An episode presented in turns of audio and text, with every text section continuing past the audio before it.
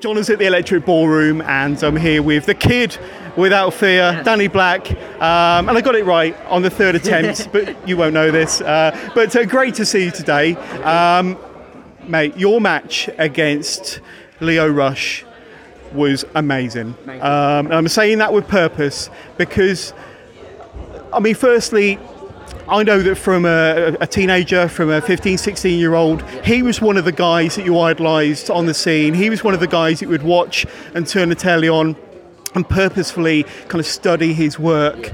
Um, on, on, a personal level, what, what, did it mean to kind of be in the ring with one of your legit heroes today uh, at chapter 148? Um, it was definitely nerve wracking, especially during the week. So it was weird. Like I was very nervous during the week, and I was like, you can ask my girlfriend. I was getting so stressed during the week, just panicking. Like, am I gonna do well? Like, am I sh- gonna shit the bed because it's Lio Rush?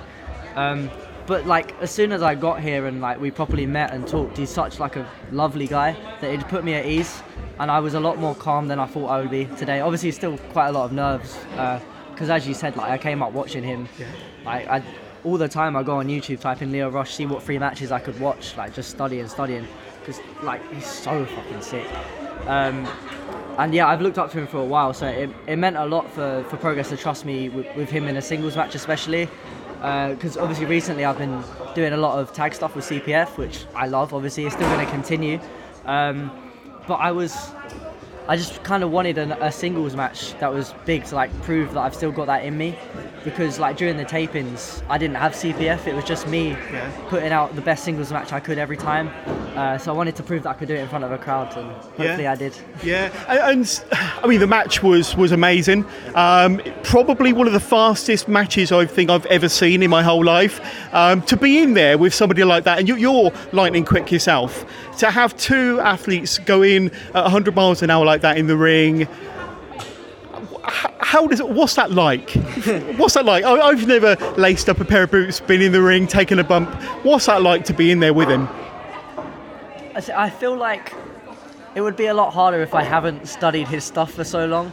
Um, so I kind of knew what to expect coming in. That I knew there was going to be running everywhere, not being able to catch him. So I kind of anticipated it. Uh, and like I was doing extra cardio before to get ready for this one.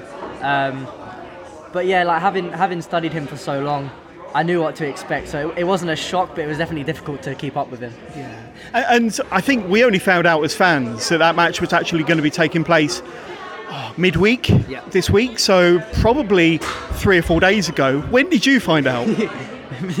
Just before you lot did. no um, way. Yeah, yeah. So I I'd spoken to. Uh, progress and literally just straight up asked, "Can I wrestle Lio Rush?" Uh, because I put out a list of dream matches a few years ago, um, and I hadn't been able to tick any of them off yet. And I knew that uh, Progress Management had some connections with Lio, so I just straight up asked, "Can I wrestle Lio Rush?" Um, and they was like, "We'll see what we can do." Uh, and then I get a call out of the blue like midweek saying, uh, "We might be able to get Lio Rush for this next show in a, in a couple of weeks. You ready?" and I was like, uh, "Yeah." Uh, and I actually, I got the, the chest tattoo like five days ago, and I was like, oh, do I cancel the tattoo? I was like, no, I need to like, I can't let the artist down. But at the same time, I'm not gonna turn down the match. So I was like, fuck it. If it stings, it stings. Like, I, I just need this match. So I was happy to have it whenever. So yeah. I'm glad it happened. And, and what I think happened today was I think Progress have got a new single star on their hand, and we spoke a lot about CPF You've just mentioned about the, the Peckham era and when that was before CPF yeah. were a thing, a collective. You guys have always been close friends, of course. Yeah. Um, but I think what's happened today is we've seen before our very eyes a new single star kind of happen in that ring today. Um, this is going to be a really strange question and probably the silliest question I've asked in a long time. But do you feel any different coming out of that match, confidence wise?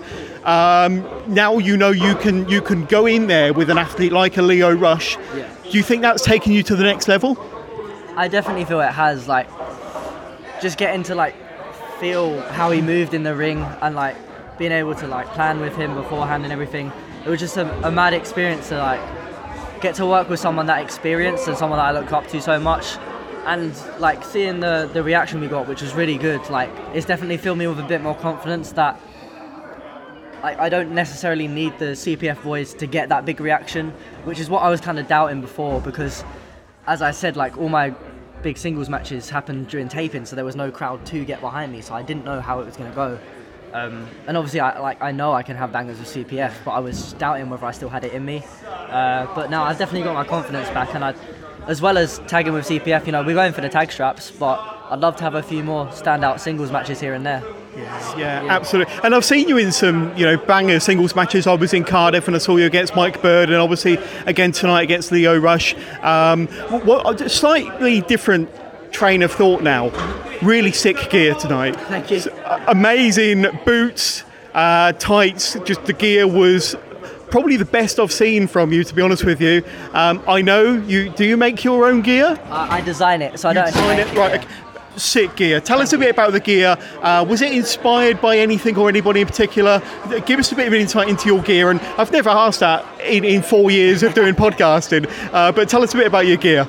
Uh, yeah, that's a cool question actually. Um, so uh, I'm a big Marvel fan. Uh, obviously, the gimmicks inspired a lot by Daredevil.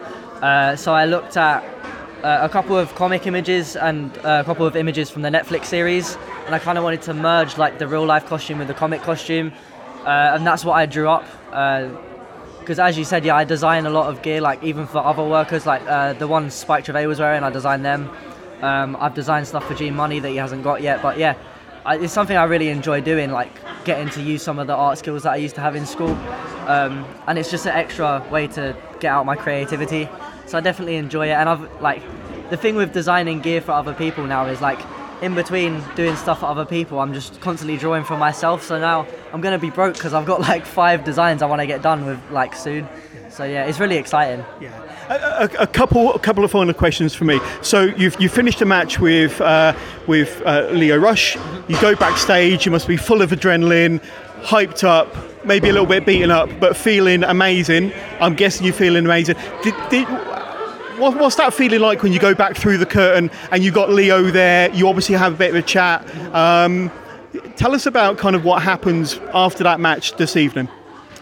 Um, yeah, it was just really cool because I, I felt like kind of a bit of relief because as I said throughout the week I was like really stressed about this like I want to nail this match um, so it was a relief that it got like a good reaction and uh, speaking to Lio, he was happy with it which I'm just thrilled about um, so hopefully we get to do it again maybe go longer next time hopefully I'll come out on top but um, yeah just just shout out to Lio Rush because he's he's been so like good to me throughout the day um, just like generally chatting with me, so proper down to earth guy. So he's a proper pro, isn't he? And a nice 100%, guy. Hundred percent. So like, it put me at a lot more ease, like being as nervous as I was that I, it, I was working with someone as nice as him. So yeah. Yeah. But Danny Black, I'm going to say it again. Um, a real standout match tonight, a star-making performance. Uh, really, really pleased that you got to wrestle one of your heroes and that you uh, kind of uh, gave him, um, uh, like I say, an awesome match that I'm sure he'll remember as well. But uh, um, like I say, I think you've got a very, very exciting 2023 ahead of you, and uh, I think all of us at home can't wait to see what that 2023 looks like for yourself and the CPF boys. but like I say, really excited about your your solo career and future solo matches. But Danny Black, thank you very much. Thank you.